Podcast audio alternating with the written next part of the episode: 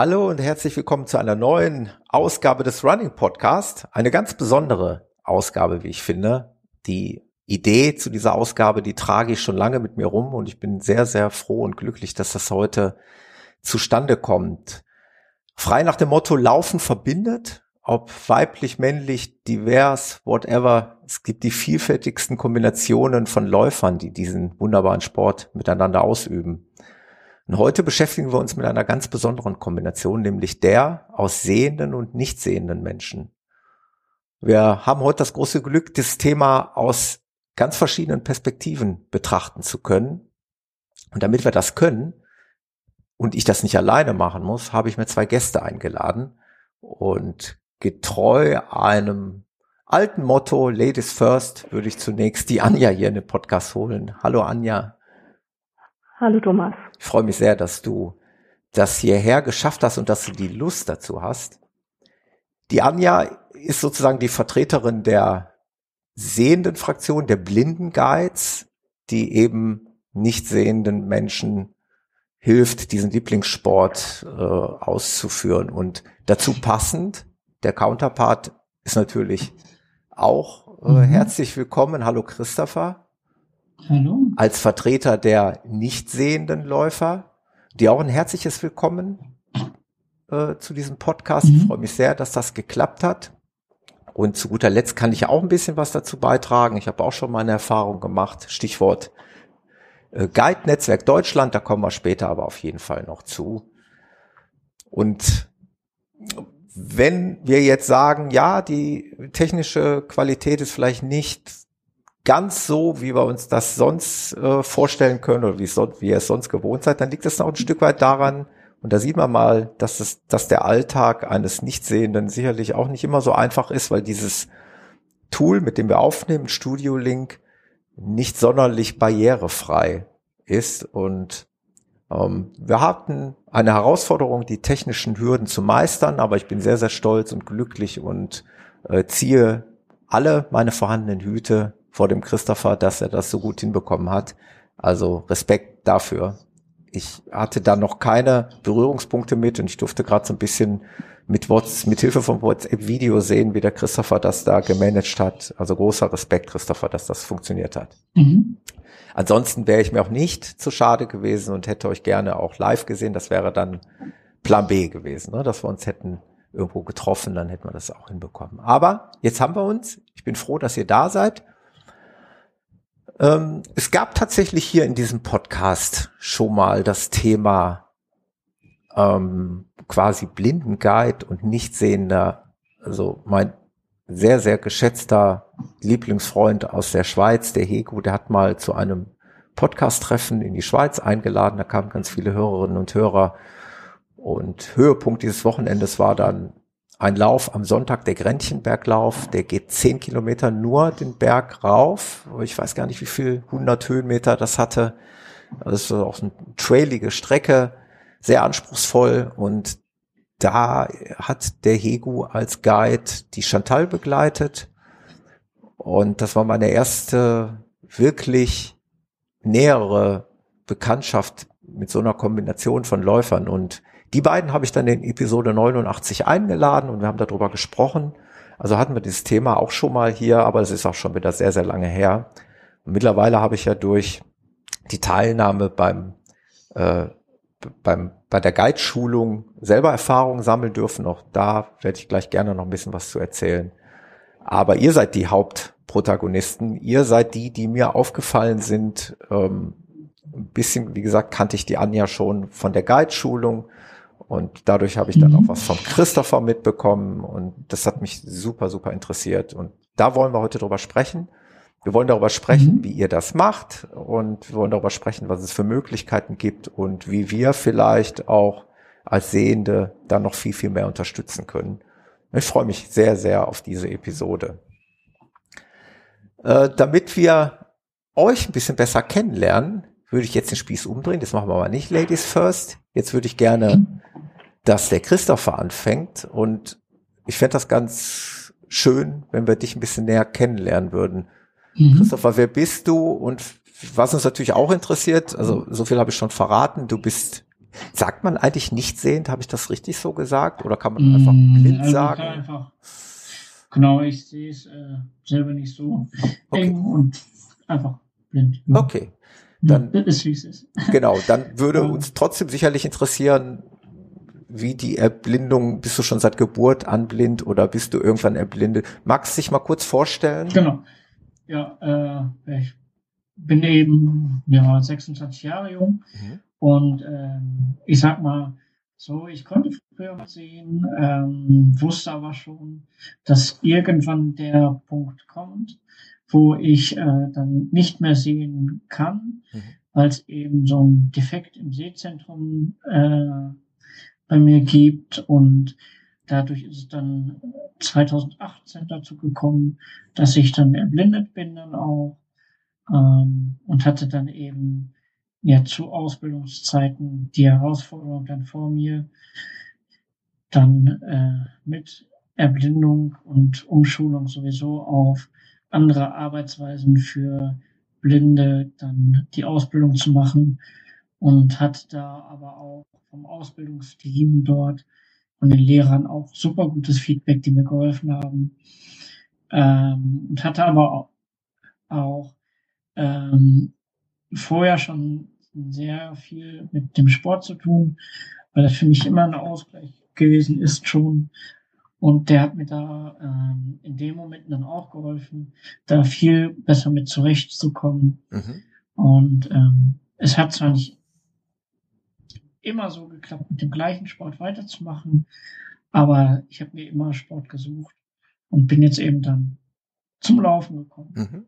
Ja. Das wäre nämlich auch noch eine Anschlussfrage gewesen. Bist du denn schon vorher gelaufen auch oder mhm. ist Laufen jetzt der Sport gewesen, der dich dann jetzt äh, ja gepackt hat oder? Mhm. Also ich bin grundsätzlich äh, habe ich damals schon auch mit Ausdauersport angefangen. Äh, ich hatte mal ja zehn Jahre äh, Kampfsport gemacht. Mhm und ähm, parallel aber auch mit dem Kanu unterwegs gewesen. Ähm, bin dann schon auch mal ähm, mit ein paar Ausbildungskollegen gelaufen, mal am Wochenende, somit dass ich äh, so in dem Bereich grob schon unterwegs war, ähm, aber jetzt nicht explizit nur aufs Laufen gesetzt habe mhm. oder spezielles Training da gemacht habe. Mhm. Da kommt man sicherlich später noch drauf. Das interessiert mich noch ein bisschen tiefer, mhm. wie du dann die Entscheidung getroffen hast, ich will das mit dem Laufen probieren, wo man sich als unbedarfter Mensch natürlich fragt, wie, wie kommt man auf die Idee, weil das klingt halt kompliziert, das klingt schwierig und klingt nach einer großen Herausforderung, aber da, da steigen wir mit Sicherheit gleich noch äh, tiefer ein und mhm. vor allen Dingen wollen wir dann auch nicht unerwähnt lassen, was für ja wirklich klasse Leistungen und äh, da, da werden wir auch ein paar Zahlen hier in den Raum werfen, du da mittlerweile auf den Asphalt legst. Ähm, aber das alles, haben wir gerade ja. gesagt, geht. Also vielleicht noch mal abschließend ganz kurz, du kannst gar nichts mehr sehen, ne, oder? Ja, genau, also ähm, man kann es sich im Endeffekt so vorstellen. Ähm, ich sehe hell und dunkel, paar Schatten noch. Mhm ähm, wie wenn man zum Beispiel durch Milchglas durchsieht. Ja. Also ich erkenne eben, ist es jetzt Tag oder Nacht und mhm. ja, so grob, wenn Kontraste eben hoch genug sind, ja. Äh, dann geht das noch so in der Richtung. Mhm. Okay, das ist schon mal ganz wichtig zu wissen. Da kann man sich ungefähr vorstellen, dass der Christopher natürlich dann auf jemanden angewiesen ist und da kommen die Guides ins Spiel. Da wollen wir jetzt die, die Anja gerne auch mal zu Wort kommen lassen. Nochmal Hallo Anja. Mhm. Schön, dass du da bist und einfach mal die Sichtweise eines Guides hier präsentierst. Von mir die Frage, wann bist du zum ersten Mal und wie bist du mit diesem Thema konfrontiert worden? Generell mit dem Sehen eigentlich recht früh. Meine Mutter hat in den 90ern ehrenamtlich im Blindenverein ah, geholfen. Ah, guck mal, da warst du immer ja. schon mit dem Thema Mittelbar, hm. genau. Ähm, sie hat damals, ich weiß nicht, der eine oder andere wird es noch kennen, Kassetten besprochen. Ja, ich kenne die noch, da kann, kannst du ja. erahnen, ja genau, da kann man immer das genau. Alter erahnen, das ist eigentlich das Tragische daran. wir sprechen da jetzt nicht näher drüber. Ja. Nein, also sie hat damals dann tatsächlich im lokalen Blindenverein Kassetten äh, besprochen, mhm. lokale Nachrichten, Polizeiecke und solche Sachen, ein bisschen mit Musik vermischt. Mhm. Das Ganze wurde dann dupliziert an die Blinden der Stadt rausgeschickt. Das war so der erste Berührungspunkt, den ich tatsächlich mit Seheingeschränkten hatte. Mhm. Ähm, aber der richtige, konkrete erste Kontakt mit Blinden, die laufen, oder beziehungsweise das erste Mal, dass ich das überhaupt gesehen habe, das war, ich habe angefangen mit dem Laufen 2017, mhm. habe 2019 Laufen und Reisen miteinander verbunden und habe bei einem Halbmarathon in Oslo mhm. am Start sechs, fünf oder sechs Blindentandems gesehen. Ja. Und das fand ich sehr faszinierend. Dachte, das mache ich, möchte ich auch machen und habe mich in Deutschland auf die Suche begeben nach einer Ansprechstelle für dieses Thema. Ja. Fehlanzeige. Mhm. Gab es nicht. Gab's du nichts. Dann suchst du dir da einen ab und denkst dir, ja, wie kommen denn diese Menschen zusammen? Ne? Das ist ja dann der Punkt. Und da bin ich dann hingegangen und habe meine persönlichen Kontaktdetails bei einem lokalen Blindenverein hinterlegt, habe so meinen ersten Tandempartner kennengelernt, mhm. der sich rein zufällig vier, fünf Monate später genau an diesen Blindenverein gewendet hat. Mhm. Und äh, so haben wir zusammengefunden wirklich Zufall über Zufall. Ja. Und ähm, haben dann auch geguckt, was für ihn beim Laufen funktioniert. Er hat eine Restsehfähigkeit von 35 Prozent, mhm. was im Vergleich zu Christopher recht viel ist, ähm, aber trotzdem beim Laufen wirklich auch ja gefährlich werden kann. Mhm. Er hatte bei einer Laufveranstaltung das Pech, ein schmerzhaftes Rendezvous mit einer Laterne zu haben. Mhm.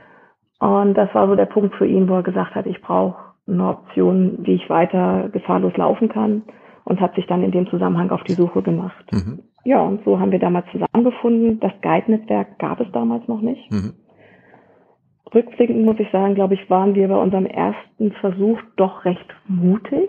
Wir sind damals noch ohne Fürbändel gelaufen und haben halt eine Woche vorher ausprobiert, was praktisch geht und was mhm. ihm hilft und was für ihn besser oder schlechter ist. Und ähm, ja, es hat alles problemlos funktioniert, aber im Nachhinein und auch mit dem heutigen Wissen waren wir doch schon, ja, mutig. Mhm. Das heißt, ihr habt einfach, ohne dass euch das irgendwie jemand geze gezeigt hat genau. oder äh, seine Erfahrungen mit euch geteilt hat, habt das einfach ausprobiert, habt euch an die Hand genommen oder wie habt ihr das da damals gemacht? Nee, ich, äh, da ging es wirklich noch so, dass ich ähm, knalliges Shirt angezogen habe, weil das Ach, für ja. ihn sehr gut zu hm, sehen okay. war. Weil er ja ein bisschen und sehen konnte, ja. Genau, genau. Und er ist dann bei mir so ungefähr auf 8 Uhr gelaufen und hat sich dann an mir orientiert. Und wenn irgendwelche Sachen waren, habe ich die ähm, verbal angekündigt. Ah ja, also der, ihr seid wirklich ohne Kontakt ja, gelaufen. Okay, genau. kontaktlos. Denn das mhm. ist auch noch spannend, da wollen wir gleich auf jeden Fall noch drauf zu sprechen kommen. Das passt natürlich ins äh, Thema Guide-Netzwerk, äh, Guide-Schulungen. Da wollen wir mal drüber sprechen, was wird denn da gelehrt, beziehungsweise was kann man da lernen und wie sieht die technische Umsetzung eines solchen blinden Tandems aus? Das wird sicherlich ganz mhm. spannend sein. Und dann, wo wir jetzt euch beide vorgestellt haben, kommt natürlich die unvermeidliche Frage, wann oder wodurch habt ihr euch kennengelernt? Durchs äh, Guide-Netzwerk? Nee. Ja. Also, un, ja, also ich sag mal so, ähm, es gab vor zwei Jahren in Frankfurt eine Schulung, da habe ich mal mitgemacht, mhm. um mir das anzugucken, was das so ist und wie das funktioniert. Ähm, und dann war, ich glaube, im März darauf oder ein Jahr später äh, in Hannover den äh, die Laufveranstaltung, wo auch die Marathonis und Halbmarathonis unterwegs sind. Ja. Und äh, da hat die Anja aber jemand anders geguidet und ähm, dadurch ist der Kontakt aus ähm, äh, entstanden, ja. äh, weil wir uns ausgetauscht hatten. Und ähm, ja, das passte relativ gut, äh, wie sie unterwegs war und wie ich unterwegs war. Und somit äh, kam dann irgendwann die Idee, mal zusammen einen Lauf zu machen, weil sie ja äh, für mich jemand war, der schon mit sehr eingeschränkten gelaufen ist und da schon ein bisschen Erfahrung, Erfahrung war. Ja. Genau. Ja. Und ähm, ja, das hat dann auch super gut geklappt. Kann man sagen, also ihr müsst es nicht ganz genau sagen, aber damit wir mal so einen Punkt haben, wie viele Wettkämpfe seid ihr ungefähr schon zusammen gelaufen? Es hört sich jetzt nicht nur nach einem oder zweien an. Nicht so viele.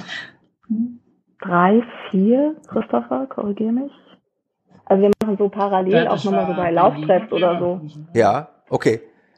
Also offizielle Aber Wettkämpfe, genau. Und dann habt ihr natürlich schon diverse andere Läufe. Also gibt es auch sowas, so eine Art Trainingsläufe, dass ihr euch einfach verabredet sagt, ah, lass mal wieder. Mm -mm. Nee. Nee. das, und ähm, ja, wie soll ich das sagen? Der Christopher ist ja ein sehr, sehr guter Läufer, aber du musst doch regelmäßig trainieren, um, um dieses Level zu genau. halten. Ne? Vielleicht, damit wir mal eine Einschätzung haben, mhm. äh, ist zwar immer blöd, mit Zahlen zu prahlen, aber sag doch einfach mal, dass damit man ein Gefühl dafür hat, eine Halbmarathonzeit. Äh, Halbmarathonzeit liegt jetzt aktuell bei einer Stunde 45. Äh, Krass. Die versuche ich dieses Jahr auf ja so grob 1,40 ja. zu stellen. Ja, und das ja. ist ja schon mal eine Hausnummer. Ähm, und dann nochmal zurück zu der Frage davor. Das kann man ja eigentlich auch nur erreichen, indem man regelmäßig trainiert oder oder bist du so ein Naturtalent? Ja. Brauchst du das nicht so? Nee. ähm, ich habe äh, irgendwann dann auch einen äh, Begleitläufer hier in meiner Stadt gefunden mhm. und bin langsam mit dem Training angefangen. Ja. Ähm, das hat dann aber so Spaß gemacht, dass ich dann irgendwann geschaut habe, okay, gibt's auch irgendwie einen Verein, jemand, der da richtig als Trainer Ahnung von hat? Und habe dann auch eingefunden. Ja. Äh, Ach, und damit okay. hatte ich dann zweimal die Woche Training. Das ja. eine Mal viel so im Grundlagenbereich und das andere Mal war dann eben ja bei uns im Stadion auf so einer Tatanbahn, 400 Meter Intervalle und Geschwindigkeit und somit hat sich das dann entwickelt. Ja. Ähm, und wenn ich dann ja meine Eltern im Sauerland besuche, äh, da habe ich dann auch einen Begleitläufer, ah, der mit mir dann sehr gut. die Berge hoch und runter läuft. Verstehe. Also du hast mehrere Optionen, auf die du zurückgreifen kannst. Mhm. Ist ja auch ganz klar. Genau. Ich meine, es geht ja uns nicht blinden Menschen genauso. Ich laufe auch nicht jeden Tag mit derselben Person. Ne? Ich laufe mal mit der, mal mit der, je nachdem, wie es halt auch zeitlich mhm. passt. Oder jeder hat ja auch noch irgendwie ein anderes Leben. Es geht Leben dreht sich ja auch bei dir äh, glücklicherweise nicht ja. nur ums Laufen. Also muss man halt schauen, dass es mal hier passt und mal da passt. Nur Fakt ist mhm. ja, wenn man so eine Zeit läuft und als Blinder dann auch noch so eine Zeit läuft, da, da muss ja Training hinterstecken oder zumindest mal Routine. Du musst ja, du läufst ja nicht dann ja. nur einmal im Jahr, sondern du läufst ja schon relativ häufig. Ja. Machst du denn auch da noch irgendwelche anderen Ausgleichssportarten? Ähm, ja, ich mache ähm, des Weiteren gehe ich noch schwimmen dann auch. Ja. Zwei bis dreimal die Woche und äh, auf die Rolle versuche ich auch zweimal zu gehen. Mhm. Somit äh, ja volle Woche und sehr gut. Äh, das klappt eigentlich. Ich wollte nämlich gerade fragen, äh, wäre für einen Blinden auch ein Laufband eine Option? Weil man da, ähm, weil man da ja relativ ja. statisch quasi, man könnte sich ja rein theoretisch auch orientieren an den seitlichen mhm. Griffen. Wäre das eine Option? Ähm, Macht man das? Kann man das machen? Ja, das kann man machen. Es gibt auch Blinde, die darauf trainieren und dann auch wirklich im ambitionierten Bereich äh, die Möglichkeit gibt es auch. Mhm. Habe ich auch schon mal gemacht das Wetter ganz schlecht. Ja. Weil selbst ich als Nichtblinder habe ja ein Laufband, wofür ich auch manchmal argwöhnig betrachtet werde. Weil klar, es ist, es ist nicht die, die, ja, die abwechslungsreichste Art zu laufen, aber am Ende geht's halt auch um, um Ausdauer und Kondition, ne, die man damit natürlich dann doch ganz gut aufbauen kann. Ja. Ähm, genau. Jetzt haben wir Jetzt will ich noch mal einmal den Bogen zurückspannen, weil wir es eben mehrfach erwähnt haben und ich würde da gerne jetzt einmal hinkommen. Und zwar zum Guide Netzwerk Deutschland. So heißt übrigens auch die Internetseite guidenetzwerkdeutschland.de. Anja, wann hast du zum ersten Mal Berührungspunkte mit dem Guide Netzwerk gehabt? Und vielleicht magst du auch sogar im gleichen Atemzug schon mal ein bisschen was über die Entstehung erzählen und wer für dieses Guide-Netzwerk verantwortlich ist. Gerne. Ähm, das Guide-Netzwerk selber ist online gegangen Mai 21. Mhm. Also noch relativ jung und da schließt sich auch so ein bisschen der Kreis, den du vorhin vielleicht unbewusst angefangen hast mhm. zu ziehen.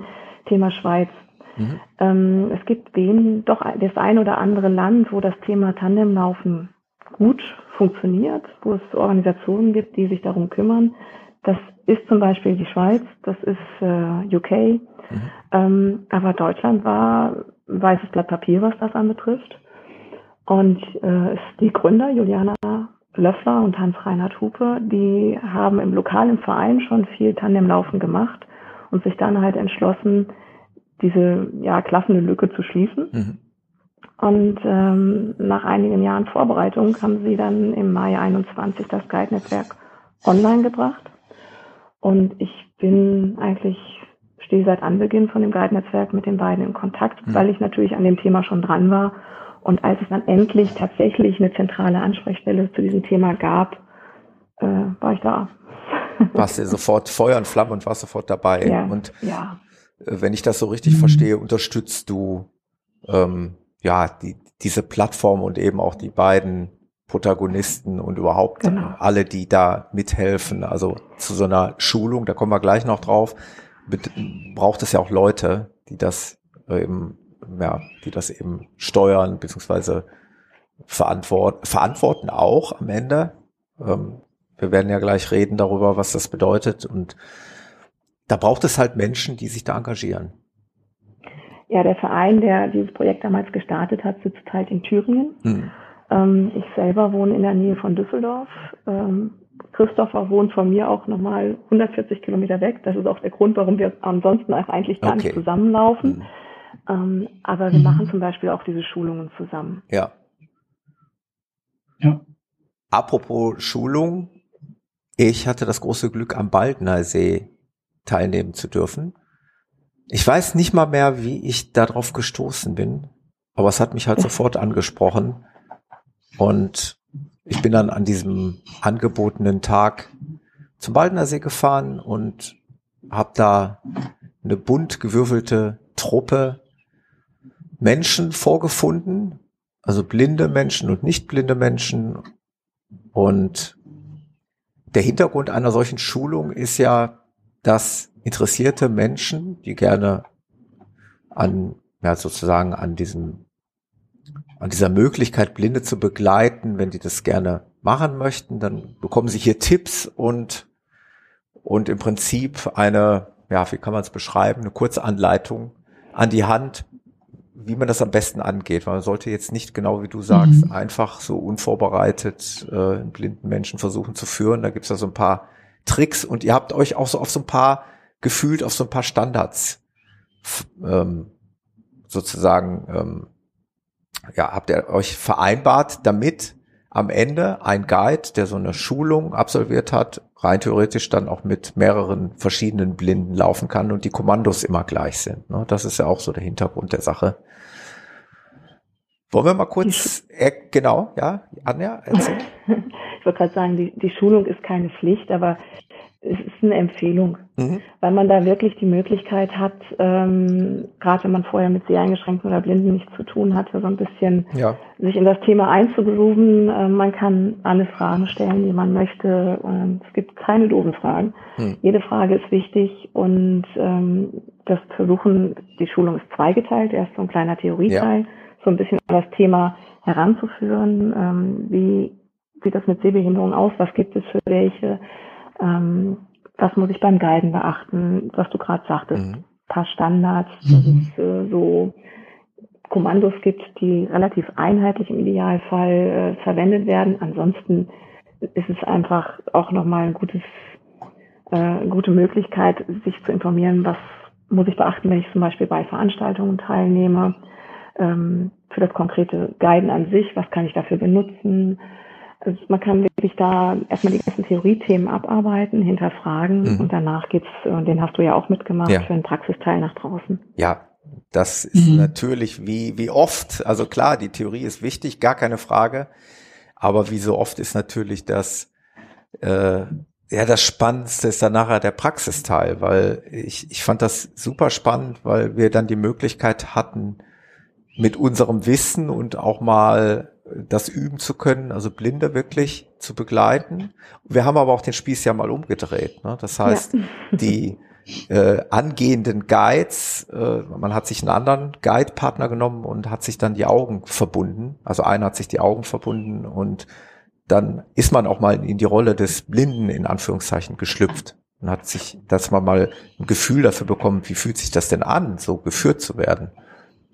Ähm, ich, ich versuche dann immer zu verstehen, ist das wirklich das Gefühl, was ein blinder Mensch empfindet oder ist es bei uns natürlich in dem Moment, weil wir jetzt ganz plötzlich die Sehkraft abgestellt ja. bekommen, ist es wahrscheinlich nicht vergleichbar. Ne?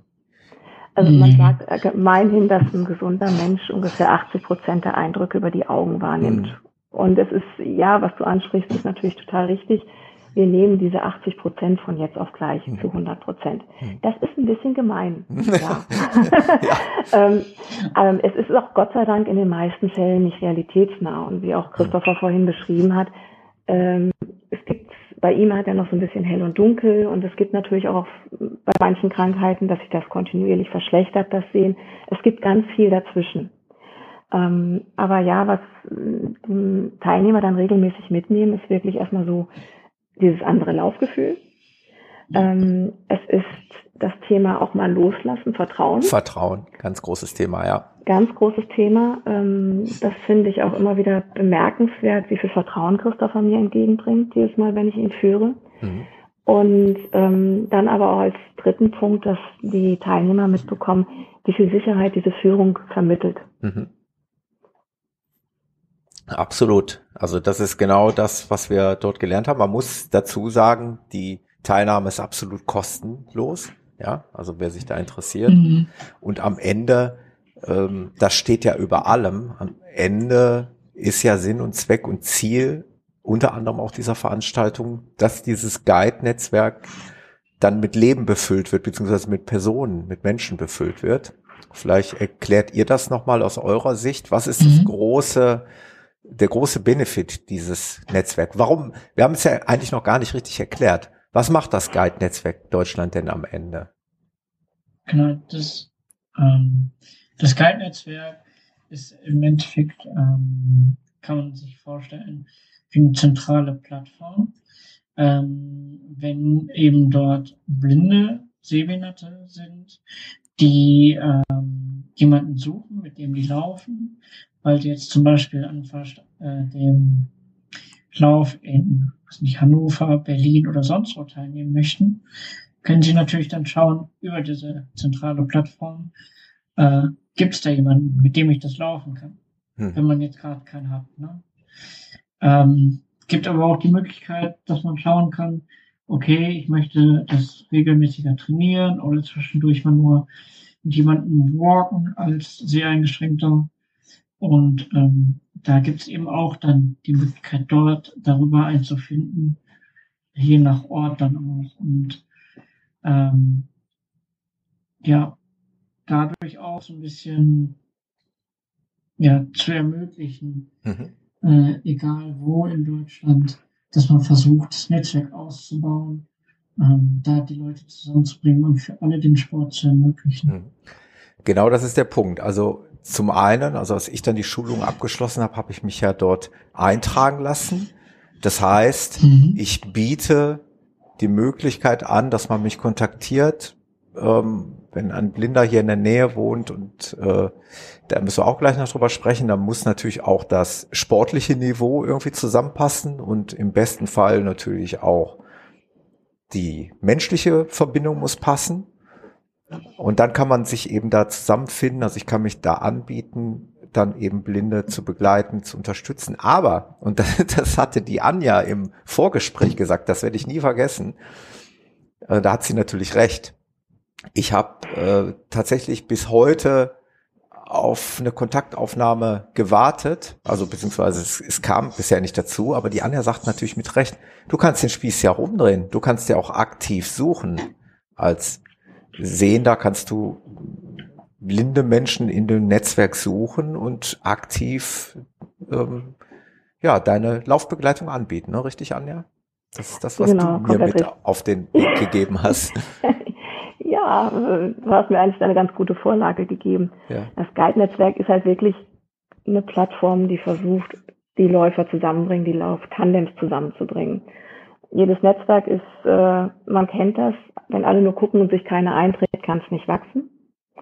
Das ist so der eine Punkt. Mhm. Du hast vorhin auch schon gesagt, ja, diese Guide-Schulungen sind kostenfrei. Mhm. Es ist auch so, wer sich dort einträgt und registriert, der bekommt vom Guide-Netzwerk auch ähm, so ein Starter-Kit, nenne ich es jetzt mal, mhm. ähm, eine Weste, den Führing, auch dieses kleine Heftchen mit zum Teil erläuternden Informationen. Ähm, das ist das eine. Aber ja, jeder kann dann für sich als sehr eingeschränkter gucken, finde ich hier einen Guide. Das kann man ähm, per Postleitzahlensuche zum Beispiel machen und eben auch als Sehender, als Guide, wie finde ich hier einen Blinden. Und von daher, ähm, ja, lag es einfach auf der Hand, mal zu fragen, äh, hast du denn selber schon mal geguckt? Mhm. Es ist aber auch im Moment noch wirklich so, dass das Guide-Netzwerk am Wachsen ist. Ja. Es ist in die Ausläufer der Corona-Zeit gestartet. Mhm. Und ähm, es nimmt Fahrt auf. Wir sind jetzt ungefähr rund 1000 Registrierte. Mhm. Ähm, und momentan ist es zum Beispiel auch so, dass wir die Schulungen, äh, die wir vorhin schon auch angesprochen haben, im Moment noch auf Bedarf anbieten. Also wenn wir registrieren, dass da irgendwie zum Beispiel jetzt wie in Köln viel Bedarf ist, das gucken, dann gucken wir, dass wir da was organisieren. Wenn jemand bei sich sagt, oh, hier bei uns im Laufverein äh, gibt es vier, fünf, die würden sich da echt für interessieren und könnt ja nicht zu uns kommen, dann schauen wir auch, dass wir da hinkommen und eine Schulung anbieten. Ansonsten kann man auch gerne auf der Internetseite schauen, da stehen die Schulungstermine auch und ähm, kann schauen, ob was bei einem in der Nähe stattfindet. Ja, ähm, was natürlich immer bedeutet, wenn man so eine Schulung anbietet mit ich sage jetzt mal durchschnittlich, sagen wir einfach mal zwölf Teilnehmern oder, mhm. dann musst du ja auch oder solltest ja auch entsprechend Pärchen zusammenbekommen. Das heißt, ihr kommt ja dann auch mit blinden Menschen dorthin, mit denen man dann wirklich tatsächlich auch, auch die Übungen also praktizieren kann. Die, die Schulungen richten sich sowohl an sehr eingeschränkte und Blinde wie halt auch an sehende Läufer. Also es ist jetzt nicht nur eine reine auf Guide ausgerichtete Schulung, mhm. sondern wirklich für beide. Mhm. Und äh, von daher, ja, zum Beispiel ist einer von den, im Regelfall sollte es zumindest so sein, jetzt wie bei mir und ich mache das auch nicht alleine. Mhm. Ja, ich bin immer froh, dass der Christopher mhm. an meiner Seite ist. Mhm. Und wenn Juliana die Schulung macht, dann ist ihr blinder Partner mit an ihrer mhm. Seite, weil es auch gerade um die Eindrücke geht ähm, oder die Erfahrungswerte aus der Sicht eines eingeschränkten Läufers. Ja, absolut verständlich. Toll, ja, wie du schon gesagt hast, die Plattform ist noch jung und sowas muss wachsen und das ist auf jeden Fall schon mal ein super Grundstein, der gelegt ist. Und so wie ich das sehe, mhm. und ich ähm, verfolge das ja in den sozialen Netzwerken, ähm, geht das absolut in die richtige Richtung. Vielleicht noch mal zur, was mich dann doch noch mal, jetzt muss ich doch noch mal zu, zu unserem Lieblingssport Laufen kommen. Ähm, du hast ja gesagt, Blindentandem ist ja der richtige Begriff. Das hatte ich eben eingangs auch tatsächlich gar nicht mehr so auf dem Schirm. Stimmt? Vielleicht einmal mal zur technischen Umsetzung eines Blindentandems. Du hattest auch gerade was von einem ja, von diesem Ring, wie, wie nennt man den nochmal genau? Mm, ja, man kann ihn Fürbändel nennen, man kann ihn Ring nennen. Es ja. ist auch nicht das alleinige Tool. Man ja. kann zum Guiden, zum taktilen Verbinden des Tandems, kann man eigentlich fast alles nehmen. Mhm. Manche laufen mit einem Schnürsenkel, manche mhm. mit einem abgeschnittenen Segeltau, ähm, mit einem so Schlüsselband. Ja. Man kann theoretisch alles nehmen und dann auch je nachdem, wie eng der Führungsbedarf ist, so sage ich das jetzt mal, ähm, kann man auch die Länge variieren. Es gibt ja. eigentlich nur bei, bei Meisterschaften vorgeschriebene Bändel, aber ansonsten ist man da sehr frei. Der Christopher ist zum Beispiel einer, mhm. der braucht gar nicht so die ganz enge Führung. Wenn man aber vielleicht gerade mit dem Laufen und dem Führen anfängt, dann ist dieser Ring, das ist ein flexibles ähm, aber unelastisch, das ist ganz wichtig, unelastisches Material hat einen Durchmesser von vielleicht 11, 12 Zentimeter. Mhm. Da fassen beide von innen rein, dass dann die Außenseite der Unterarme aneinander, äh, die, dass die sich berühren mhm. und dass man dann da einfach diesen Kontakt hat, ähm, weil man da tatsächlich schon viel Orientierung von bekommt. Mhm absolut faszinierend, fand ich auch super faszinierend, dass so, hätte ich mir so nie vorgestellt, äh, dass man dann die Möglichkeit hat, wirklich einen Partner so ein bisschen auch zu lenken, zu steuern, einfach nur durch Armbewegung. Ähm, des Weiteren ist wichtig, gleicher Schritt, man sollte schon im, im gleichen Takt laufen. Mhm. Ne? Ähm, Christopher, wie ist das? ja. von den Guides her umgesetzt? Gibt es Guides, die machen es besser, Guides, die machen es schlechter? Wie fühlt sich das für dich immer ähm, an?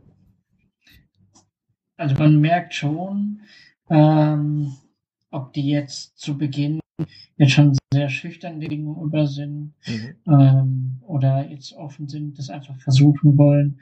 Ähm, das merkt man schon ähm, weil manch einer dann etwas ja verkrampft an die Sache dann rangeht, mhm. was auch vollkommen in Ordnung und auch normal ist, weil das auch erstmal so was komplett Neues auch ist. Ne? Ja. Ähm, aber andere, da merkt man dann, okay, die sind locker dabei und äh, das passt von denen ganz gut.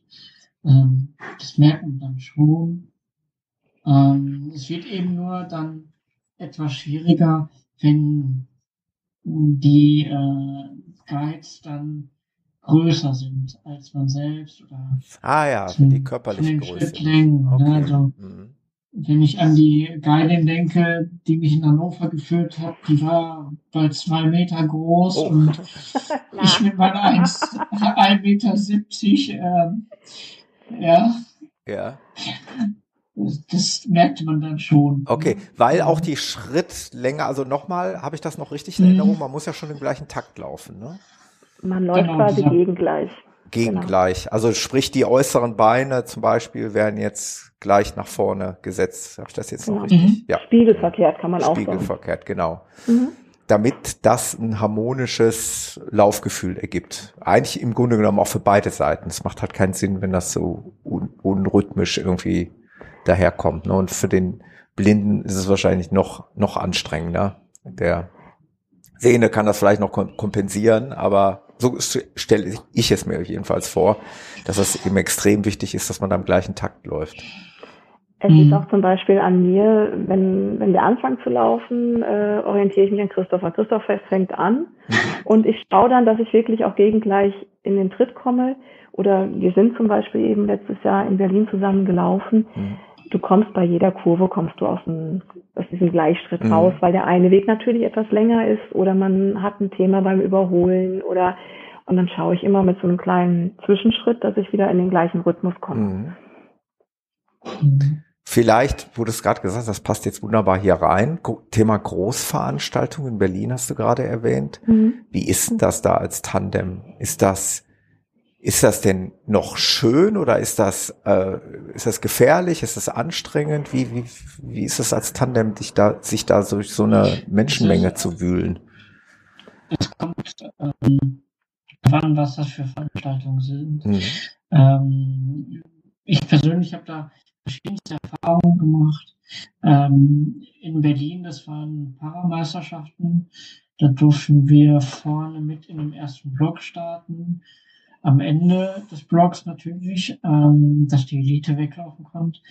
Aber die haben dann natürlich ähm, die nächsten zwei Blöcke dann auch mit gleichzeitig starten lassen. Dann ist man in einem riesen Menschenpulk. Mhm. Ähm, und das ist dann schon höchste Konzentration, ähm, da dann das denke ich. Äh, durchzukommen. Weil Aber es ist ja als Sehender schon mitunter kompliziert, ja, dass man sich nicht da in die Füße mm. tritt und äh, oder mal äh, einen Tritt in die Hacken bekommt, das, das kennt man genau. ja. Also das stelle ich mir bei genau. euch ja noch komplizierter vor. Ja, man kann eben nicht so schnell sich zwischendurch mogeln. Ne? Mhm. Und wenn da mehrere Block ähm, gleichzeitig starten, dann ist das schwieriger, als wenn man zum Beispiel Wellenstarts hat, mhm. ne? wie es die manchmal gibt. Und äh, sind die Menschenmengen, die auf einmal starten, nicht ganz so groß. Ja. Ihr lauft da auch gut sichtbar gekleidet mit, mit genau. Westen. Mhm. dass, mhm. dass man es, aber klar, es nützt natürlich nur was für die Leute, die von hinten kommen. Die, die man selber überholen möchte, die sehen es ja erstmal nicht, was da von hinten kommt. Ähm, ja. ja wir, wir geben halt zum Beispiel auch in der Schulung immer gut die Tipps dann auch weiter, wie ja. man im Vorfeld eventuell an die Veranstalter herantritt.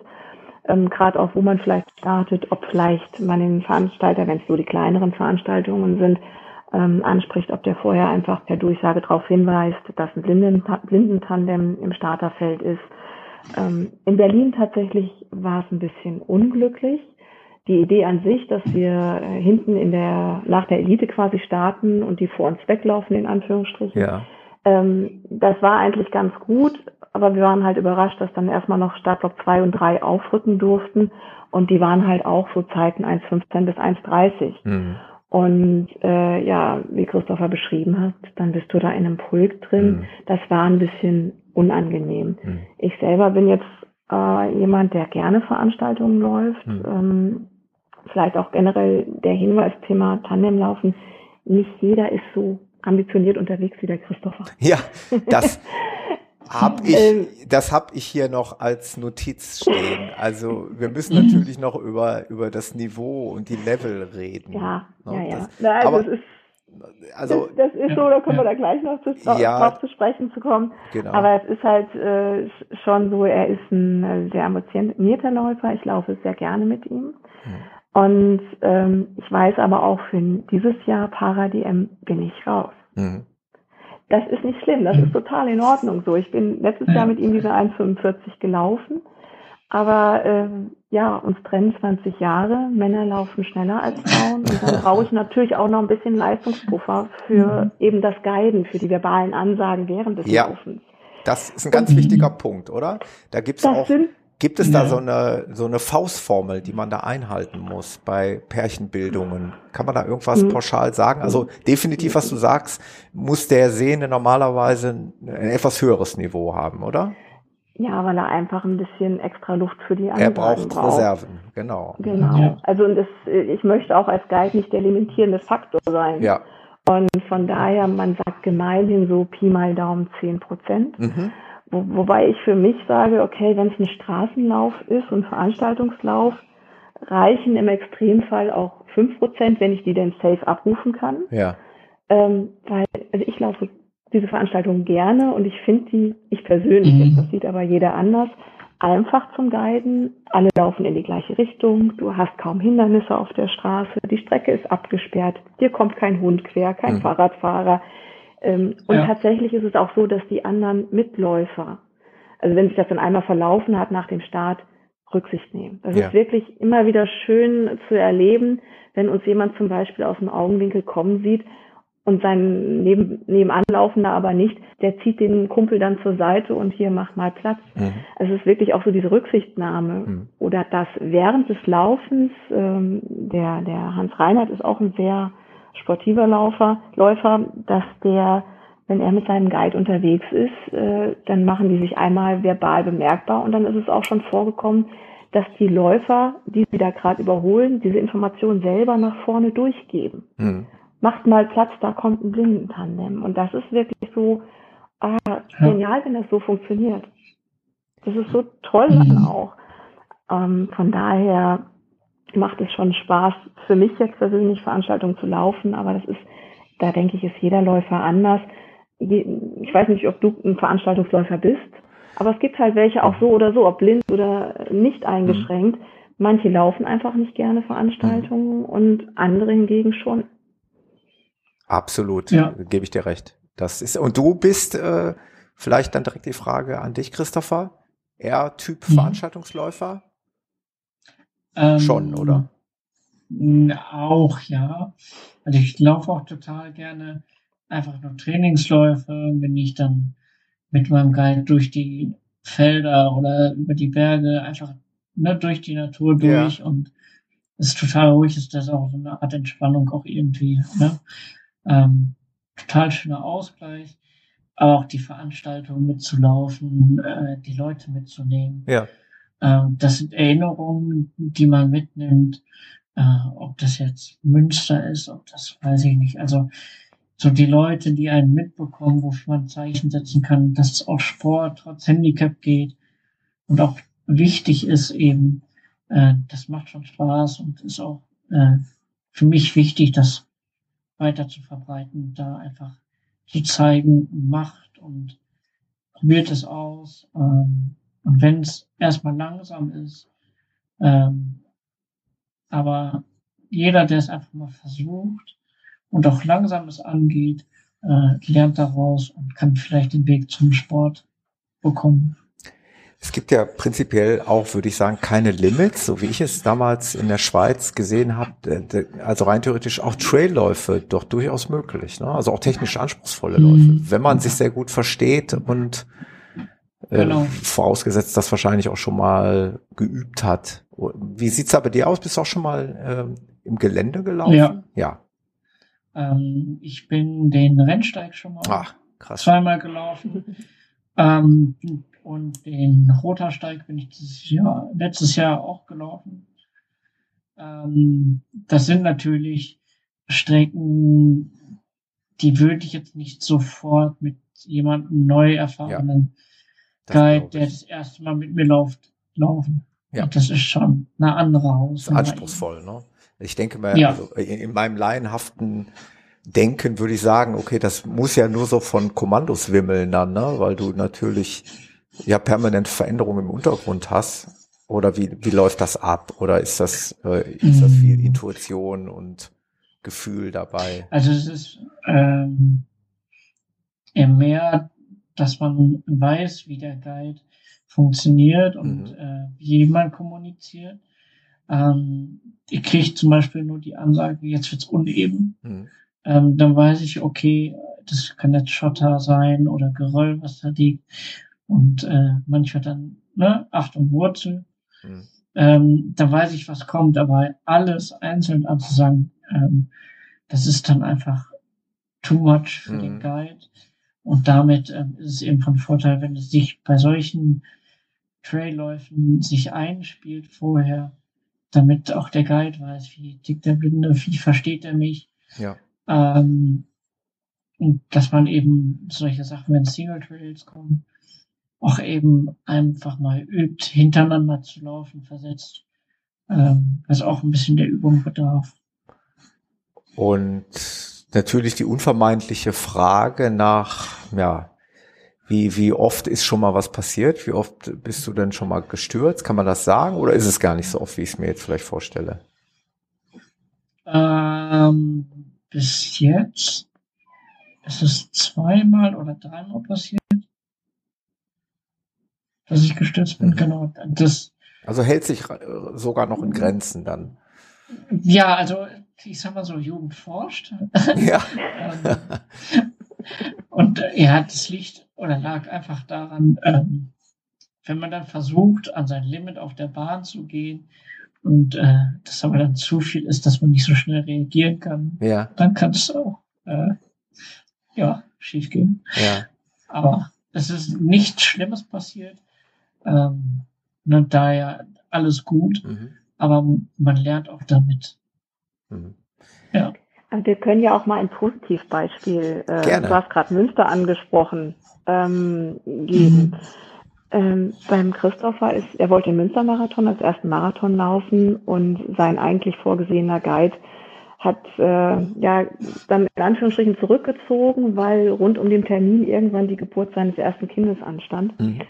Und dann eventuell die Nacht vorher, wenn er in den Kreißsaal muss, dann noch kurzfristig einen Ersatz zu organisieren, äh, schwierig.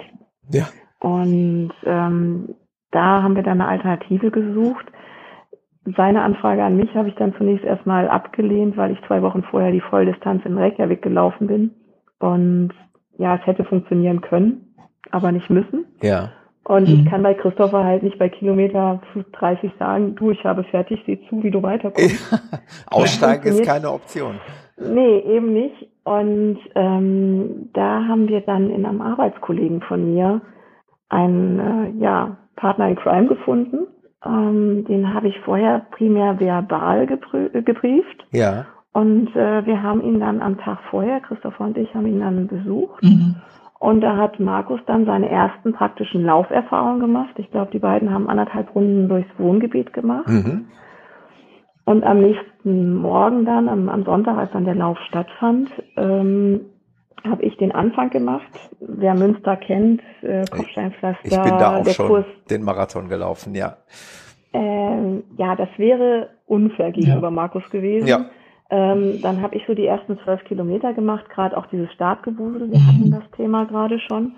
Und dann hat Markus übernommen und hat Christopher die nächsten 20 Kilometer geführt. Ah, cool. Ja. ja. Eben, ja, äh, durch die Felder dann durch. Mhm. Die breiten Straßen, das war natürlich dann äh, für einen Guide, der angefangen hat, eine super Strecke dann auch. Ja. Und äh, als dann zurückging, zurück in die Stadt, hatte Anja dann wieder übernommen, ja. ähm, um eben ja, da dann das Anspruchsvollere äh, durch die Stadt, durch die Menschenmengen zu übernehmen dann. Also auch diese, ja. Äh, also diese Kombination und, und was man da als Guide macht, lebt auch viel von der Erfahrung, ne, denke ich mal. Ja. Schon, schon, ja. naja. Das Aber ich wollte damit auch einfach sagen, dass, dass sich das Geil, wenn man das vielleicht jetzt auch teilweise gehört hat, es hört sich, glaube ich, je nachdem, ähm, ad hoc so ein bisschen schwieriger vielleicht an für den einen oder anderen, als es tatsächlich ist. Hm. Ich sage mal so mit ein bisschen gesunden Menschenverstand, mit Empathie und ja, einen gewissen Hang zur Sportlichkeit machbar. Ja. Was ich an dieser Stelle, jetzt kommt wieder ein kleiner Sprung von mir, absolut nicht äh, vergessen möchte, und das müssen wir einfach auch mal sagen, weil dafür bist du auch hier zu Gast, Anja. Du bist ja auch eine wirklich krasse Läuferin. Ne? Also das muss man einfach auch mal sagen. Jetzt mal unabhängig vom, ja. vom Guiden, das wollen wir hier nicht unerwähnt lassen. Ähm, du läufst auch gerne mal Ultradistanzen? Ich sage immer, das war eine Verzweiflungstat. Ja, ja, ja, das sind die Ausreden. die klassische. Ir irgendwie sucht man immer nach Ausreden, warum man so einen Quatsch macht, oder? Naja, es war halt ähm, wie sich nachher herausstellte, der Irrglaube in Corona-Zeiten längere Distanzen, kleinere Starterfelder, höhere Durchführungswahrscheinlichkeit. Mhm. Das war so der eigentliche oder der Gedanke, den ich vorschiebe, warum ich das gemacht habe. Mhm. Was hast du genau gemacht? ähm, ich nehme an, du spielst auf den Mauerweglauf an. Ja, genau. Äh, nicht nur einmal, oder? Zweimal. Ja, ja das Wahnsinn. war der Zahlen-Nerd in mir, muss ich sagen. Ja. Ist er ähm, wirklich ähm, so, so, so toll, wie er immer äh, beschrieben wird? Sonst hättest du es nicht zweimal gemacht. Ähm, sicherlich mit einem Grund. Also ich habe tatsächlich das erste Mal den Mauerweglauf fast ohne Vorbereitung gemacht, weil die eben Corona-bedingt noch ausgefallen ist. Ja. Ähm, ich also, hatte mir in der Vorbereitung. Hm? Ja, Entschuldigung, also vielleicht nochmal für diejenigen, die jetzt nicht genau wissen, wir reden. Also du bist den komplett gelaufen, ja? Ja. Dann reden wir über 160 Kilometer, also 100 Meilen. Mhm die ja prinzipiell, verbessere mich, wenn ich nicht ganz richtig liege, aber ich glaube schon an der ehemaligen Grenze im Wesentlichen, genau. Im mhm. Wesentlichen entlang geht. Ne? Genau. genau. Eben dem Verlauf der damaligen Mauer. Der Mauer, genau. genau. Mhm, genau. Also das sind dann eben 100 Meilen nur für die, diejenigen, die jetzt nicht genau wissen, worüber wir reden. Das ist natürlich schon, schon eine wirklich krasse Nummer. Aber Entschuldigung, ich hatte dich unterbrochen. Also zweimal hast du es gemacht ja, das erste, also die 24 Stunden sind bei diesen 100 Meilen eigentlich so eine magische Magisch, Grenze. Und ähm, mir ist es beim ersten Mal eben nicht gelungen, weil eben die ganze Vorbereitung äh, ins Wasser gefallen ist. Ich hatte mir so ein paar Sachen rausgesucht vorher, einen Sechs-Stunden-Lauf und 100 Kilometer Lüneburg, solche Geschichten. Mhm. Und die sind, haben alle nicht gelaufen. Also ich habe tatsächlich in der Vorbereitung einen 60 Kilometer Lauf gehabt. Mhm ähm, ganz klare, ganz klares Resümee, don't do it. Also ähm, ich habe es geschafft, ja. Ähm, ich war aber natürlich ultralauftechnisch so ein bisschen unerfahren, auch was so ein bisschen das Zeitmanagement anbetrifft und habe dann diese 24 Stunden eben nicht geschafft. Und das ging ja nun mal gar nicht. Ja. Also musste ich mich dann halt im nächsten Jahr nochmal anmelden, ja. Ja, Wahnsinn. Und da sind mit Sicherheit nicht die einzigen äh, die einzigen Ultrataten, die du vollbracht hast, oder? Ähm, also in der Kilometerzahl doch, ja. Ja, es also muss so ja nicht Spartakus immer 100, oder sowas werde ich nicht machen. es muss ja nicht immer 160 Kilometer sein. Aber ich habe zum Beispiel die 100 Kilometer Lüneburg gemacht. Ja. Und ähm, ja, es gibt in Duisburg der Regattabahnlauf, die 50 Kilometer, auch sehr schön. Ähm, solche Sachen, sechs Stunden, äh, sechs Stunden äh, Meisterschaft der deutschen Ultravereinigung heißt die, glaube ich, ja. EUV. Ähm, die habe ich dann mal mitgemacht. Aber jetzt hätte ich beinahe deine Frage vergessen, äh, ist der Lauf wirklich so schön? Ja. Also ich kriege keine Provision und ich habe auch keine Vergleichsmöglichkeiten. Ja. Aber ich fand ihn, ich fand ihn gut, ja. Ich ja. fand ihn wirklich schön. Das ist das, was ähm, man immer hört, ja. Ja, also er hat natürlich eine Message. Mhm. Ähm, das Veranstaltungsteam sucht sich jedes Jahr einen Nauertoten raus, mhm. um im Rahmen dieses Laufs dann in dem Jahr auch an diesen Nauertoten zu erinnern, an die Umstände seines Todes. Und ähm, man ziert auch das Konterfei äh, reliefartig, die ähm, Startnummer. Auf der Medaille ist äh, derjenige drauf oder diejenige.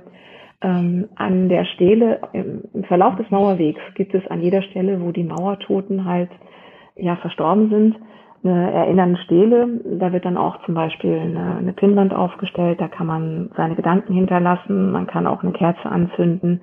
Also es geht auch wirklich ähm, ans Erinnern. Ja. Ähm, es ist ein Lauf, der an unsere Geschichte erinnert. Ich finde es gut, dass es ihn gibt. Das ist so der eine Part, warum ich ihn gut finde. Aber auch die Orga selber. Ähm, es sind 160 Meilen und die Veranstalter schaffen es, im Schnitt ungefähr alle sieben Kilometer eine Verpflegungsstation zu stellen. Mhm. Äh, durch Freiwillige besetzt. Die sind alle so herzlich, so fürsorglich. Ähm, das finde ich einfach sehr toll. Und es ist auch wirklich, glaube ich, das, das Miteinander der Läufer. Ja.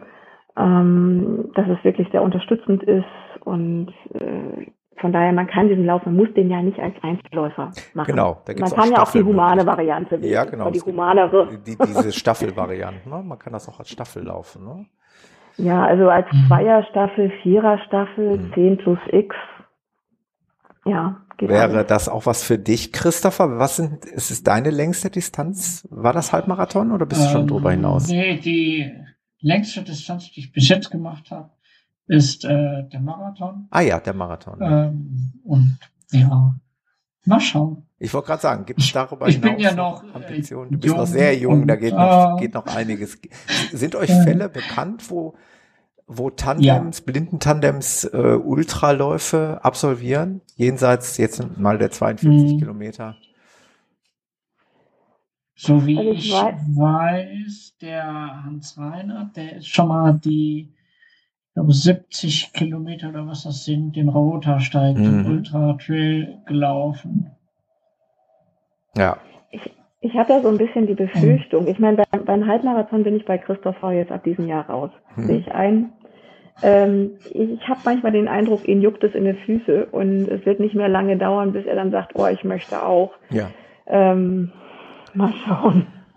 Es spricht ja auch prinzipiell man, man denkt jetzt im ersten Moment, okay, man ist natürlich dann die Ultradistanz aneinander gebunden. Wie du gesagt hast, man lässt natürlich dann auch den Partner nicht zurück oder geht ja nicht, kann man nicht zurücklassen. Während in normalen Kombinationen ja auch schon mal der Fall eintritt, wenn einer dann dann doch äh, vielleicht nicht den besten Tag hat und schwächelt, dass man sagt, komm, lauf weiter, ich äh, bin heute nicht so gut drauf. Das geht natürlich hier nicht. Man muss dann da zusammen durch. Ähm, aber was das Zwischenmenschliche angeht, ähm, gibt es ja viele Parallelen auch zu zwei sehenden Läufern, die auch mit unter sechs, sieben Stunden nebeneinander laufen und sie was zu erzählen haben und die Zeit gemeinsam genießen. Ne? Das kann man sich sicherlich ganz gut vorstellen, immer vorausgesetzt die, die Empathie, die, beziehungsweise die menschliche Sympathie, äh, Sympathie passt dann zusammen. Ne? Stellt ja. mir das so richtig vor? Ja. Ja. Also steht dem unter Umständen nichts im Weg, dass man da vielleicht nochmal die Distanz ein bisschen hochschraubt. oh, nee. Mal schauen, also. Ja. Ähm, äh, es ist mit Sicherheit eine richtig schöne Erfahrung, ja. so eine Distanz zu laufen. Ähm, es ist auch ja, das komplette Gegenteil mal, ich sag mal, Verhältnis 1500 Meter oder 3000 Meter zu laufen auf der Bahn. Ja. Ist auch was anderes als Halbmarathon. Ich hatte, ähm, ja. Ist, ja. Ich hatte das nämlich tatsächlich als einen der letzten Punkte in meiner Notiz, aber wir können es wirklich jetzt hier. Habt ihr noch besondere Ziele? Also der Christopher ist ja wirklich sehr, sehr jung und wir haben es jetzt gerade schon ein bisschen rausgearbeitet. Vielleicht mal Richtung Ultra könnte ein Ziel sein. Oder gibt es auch Ziele, an, an, an gewissen Orten, was dich oder auf, auf gewissen Untergründen oder irgendwas, an was ich gerade nicht denke? Hast du noch einen besonderen Traum, ein besonderes Ziel, was du läuferisch vielleicht mal hm, erreichen möchtest?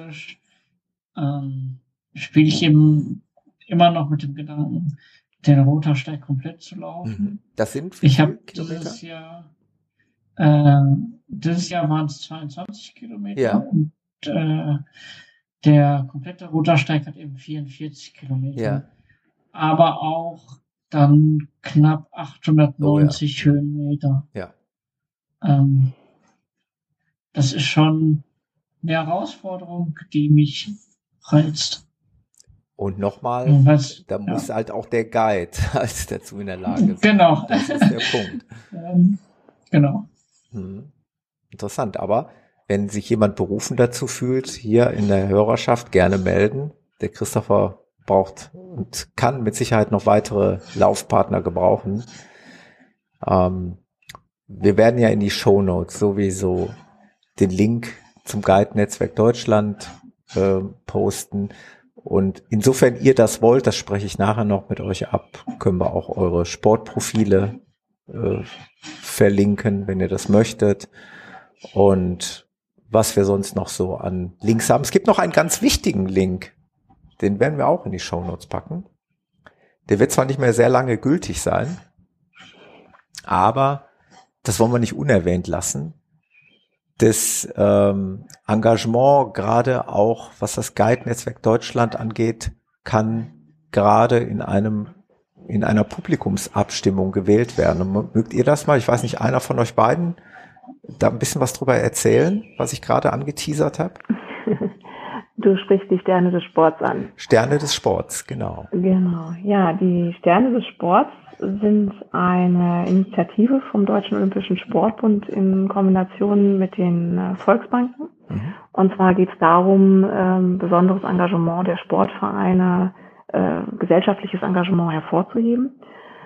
Da gibt es zum einen eine Art Wettbewerb, dass man sich über die Regional, auf über die Landesebene dann bundesweit qualifizieren kann, über den bronzenen, dann silbernen, dann goldenen Stern des Sports. Und äh, bei den Kandidaten, bei den Vereinen, die unter der Finalrunde sind, die schon den silbernen Stern des Sports äh, gewonnen haben, in diesem Fall eben der LAC Eichfeld, der das Projekt ähm, Guide-Netzwerk ins Leben gerufen hat da ist, äh, da wird dann werden drei einzelne Personen von den Finalisten herausgepickt und für den Publikumspreis vorgeschlagen. Während der Gewinner des Goldenen Sterns tatsächlich von einer Jury bestimmt wird, besteht da dann die Möglichkeit, eben von der ja, Bevölkerung ähm, zu sagen, okay, von den drei durch die Jury nominierten, ähm, da möchte ich jetzt, dass A, B oder C gewinnt. Und wir sind sehr glücklich darüber, dass Juliane Löffler von der Jury ausgewählt wurde, eben und vorgeschlagen wurde für den Publikumspreis. Mhm. Und man kann jetzt noch bis äh, den, äh, den kommenden Samstag, der 27. Januar müsste das sein, mhm. für Juliana voten. Und eins kann ich euch sagen, die Hürde äh, abzustimmen ist äh, denkbar gering. Ich habe es nämlich gerade während dieser Podcast-Episode gemacht. Es ist wirklich nur ein ein Kreisknöpfchen drücken und bestätigen, ja, Datenschutzbestätigung, fertig. Dann hat man abgestimmt. Und mhm. das würde diesem Netzwerk und all denen, denen was daran liegt, an diesem Projekt sehr, sehr weiterhelfen. Und deswegen appelliere ich einfach nur an euch da draußen. Macht einfach mit. Kostet einen Klick und sonst nichts. Und und es geht auch mit Seheinschränkungen. Das ist auch machbar. Ja. Habe ich ausprobiert. Ja. Wie ist eigentlich, ähm, du bist ja auch auf, auf solchen Netzwerken wie Strava zu finden. Wie ist es als ähm, blinder Mensch? Macht das, kann man das gut bedienen? Ist das, bringt es dir was? Wie, wie, wie arbeitest du mit solchen Plattformen? Mhm, ja, also ich habe ähm, auch mir Strava angeguckt und andere Plattformen. Ähm, die sind nicht immer alle super zugänglich, mhm. aber viele sind da wirklich super gut aufgestellt und bei Strava ist es so, dass die App auf dem Handy äh, nach meinem Test super gut läuft. Mhm. Ähm, es gibt bestimmt dann noch Potenzial nach oben, aber ähm, dass ich das Training analysieren kann und äh, meine Fortschritte sehen kann, die Entwicklung in Relation zu den letzten Monaten und so weiter. Ja. Das kann ich alles machen und das Relevante für mich funktioniert da super. Und, äh, hm. Ja. Das war jetzt auch nur ein Beispiel. Ich werde ja. nämlich auch nicht von Strava gesponsert. Ich kriege keinen Cent von denen. Ja, ja. Ich hätte die Frage anders formulieren können auch. Ich hätte fragen können, gibt es irgendeine Plattform, die für dich als blinder Mensch vielleicht besonders wertvoll ist? Kann man die Frage vielleicht nochmal so rumdrehen? Oder ist es dann jetzt doch zum Beispiel Strava? Oder gibt es noch ein besseres Beispiel?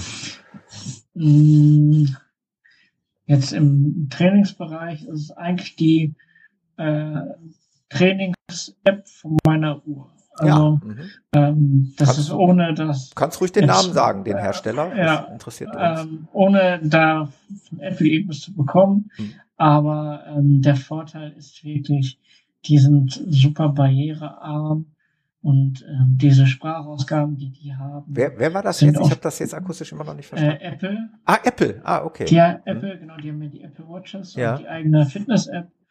Und ähm, durch die eigene Sprachausgabe okay. und eigene Ziel, das barrierefrei zu gestalten, ja. funktioniert es einfach gut. Und äh, ich arbeite da sehr gerne mit. Und äh, der Vorteil ist, die Sprachausgabe ist auf dem Handy und auch auf der Uhr. Und das ist bis jetzt eines der wenigsten Fitnessuhren und in dem Bereich, wo es das gibt. Mhm. Interessant.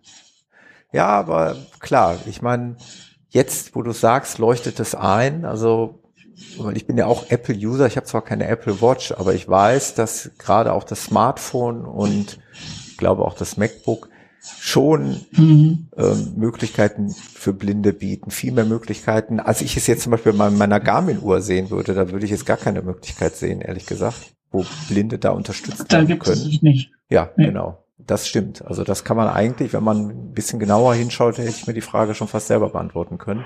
Aber interessant. Ja. So weißt du natürlich und ihr Blinden wisst natürlich am besten, welche Hardware, welche Tools, welche Webseiten, welche ja. Trainingssoftware für euch am besten geeignet ist. Und dann musst du dich da halt nachrichten. Mhm. Ne? Nicht, was die Masse genau. macht, wobei ich glaube, Apple ist mittlerweile im Sportsektor auch schon sehr, sehr gut vertreten, würde ich mal sagen. Ja. ja. Das ist aber unterschiedlich, ne? Also, wenn da jemand eine Restsehvermögen hat, können das andere Apps und Funktionen sein, wo er besser mit klarkommt. Ja. Ähm, weil das vom Aussehen der Struktur vielleicht anders ist. Ja. Das ist eine super individuelle Sache auch. Ähm, und daher ist das bei vielen Dingen, wenn man das so kostenlos testen kann im Zeitraum, immer super hilfreich, mhm. um sich auch diese ganzen Funktionen angucken zu können. Wie kann man damit umgehen? Mhm. Ja. Das Schöne an diesem Podcast-Format ist ja, dass wir ja überhaupt nicht in einen Zeitrahmen gefesselt sind. Und deswegen äh, jetzt mal die Frage an euch. Was habt ihr für ein Gefühl? Habe ich noch irgendwas vergessen anzusprechen, zu fragen, was ich vielleicht hätte tun sollen, was euch noch auf den Lippen brennt? Ich fange einfach mal Ladies First, weil die Anne jetzt schon länger ruhig war. Hast du noch irgendwas, was ich vielleicht vergessen habe? Ähm, vergessen, glaube ich, meine ich nicht. Mhm. Nein, ähm, eine Sache würde ich gerne noch, da haben wir nur angeschnitten vorhin, Thema ja. sportliche oder besonders ambitionierte seheingeschränkte Läufer. Ja. Guide-Netzwerk, da waren wir gerade ein bisschen äh, dann schnell von weggekommen. Ja. Das hat sich jetzt so angehört, als ob es nur für die sehr ambitionierten äh, gedacht ist. Nein, ja, wir, gut, dass du das ansprichst.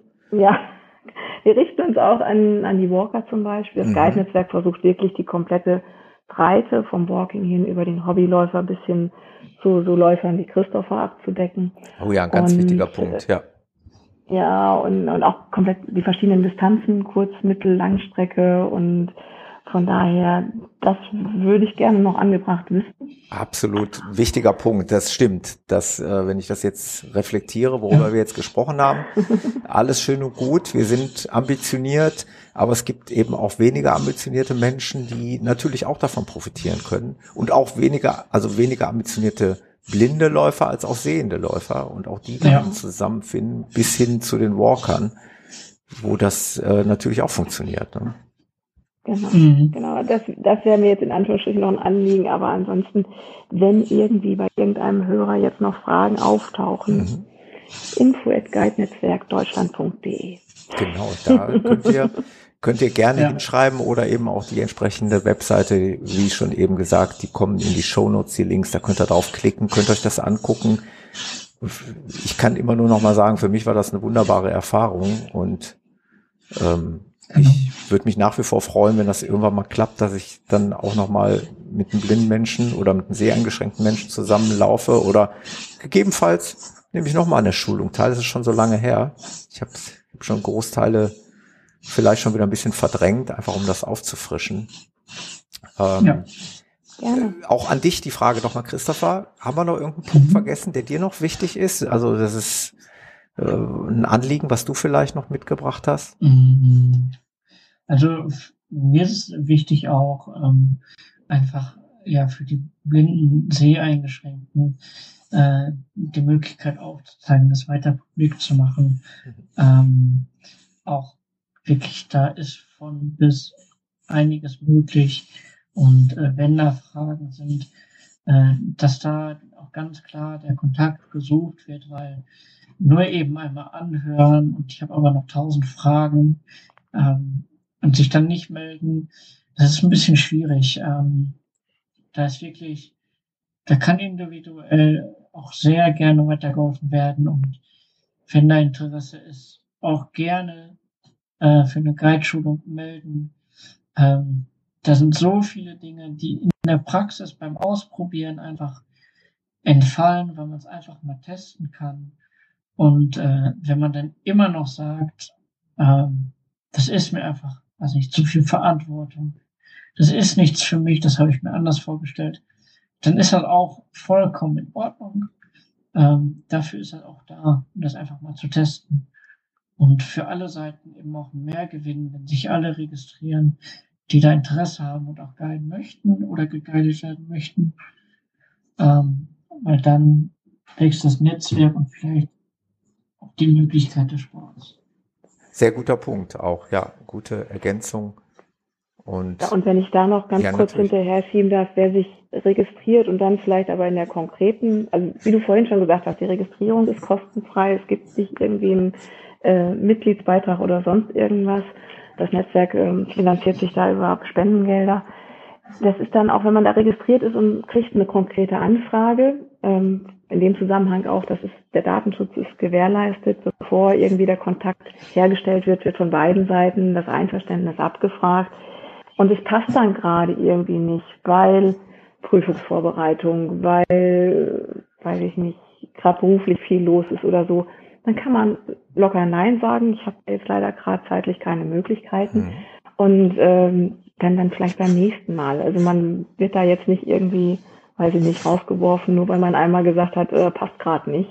Es ist wirklich, es ist ein Netzwerk und ähm, deswegen ganz entspannt. Ja, absolut. Ich kann das nur zurückgeben. Also den Kontakt, den ich dann mit entsprechenden Personen hatte, der war immer super, super angenehm und super unaufdringlich. Und äh, es ist eher so, dass man sich als Interessent äh, nehmen kann, was man nehmen möchte an Informationen, an Wissen und äh, auch an Engagement dann nachher geben kann, das, was man geben möchte. Man wird zu nichts gezwungen, es ist komplett frei und ja, deswegen nochmal der Appell, interessiert euch mal dafür vielleicht und informiert euch und unterstützt das in dem Sinne, wie ihr da gerade Lust zu habt. Also ich find's toll, dass ihr das so macht und dass ihr da zueinander gefunden habt und was ihr bisher schon geleistet habt, auch sportlich. Finde ich ganz, ganz toll, wie Anja sich engagiert ähm, im Guide-Netzwerk und mit blinden Menschen. Also mein großer Respekt an euch. Es war mir ein großes Anliegen. Ich habe diese Idee der Podcast-Episode wirklich schon lange mit mir rumgetragen. Eigentlich schon von der Guide-Netzwerk-Schulung heraus habe ich gedacht, da müsste man eigentlich auch mal drüber berichten. Und ich freue mich sehr, dass das heute geklappt hat und ich bedanke mich nochmal. Mhm. Ja, an, ja, ein großer Dank an euch beide, dass ihr euch die Zeit genommen habt und dass ihr uns das mal hier vorgestellt habt. Und dann mhm. wünsche ich euch vor allen Dingen noch viele gemeinsame Läufe. Dir auch, Christopher, mit deinen vielen Guides, die du da hast, zum Glück. Das ist ein großes ja. Glück und ein großes genau. Geschenk, denke ich mal. Das freut mich total und äh, ja, viel Erfolg an euch beide als Läufer. Und ich mhm. hoffe, dass wir uns mal irgendwo sehen, weil so weit wohnen wir nicht auseinander. Und ich habe viele Läufe heute hier gehört, so wie Münster, wo ich auch schon war. Also wir haben schon viele Gemeinsamkeiten gehabt. Berlin bin ich auch schon gelaufen. Und mhm. wir sehen uns bestimmt mal irgendwo. Und dann ja. können wir noch ein bisschen quatschen. Danke, dass ihr da wart. Vielen Dank. Ja. Und dann Danke. bis bald auf einer dieser unserer Lieblingslaufstrecken. Macht's gut, ihr Lieben. Bis dahin. Tschüss. Ciao.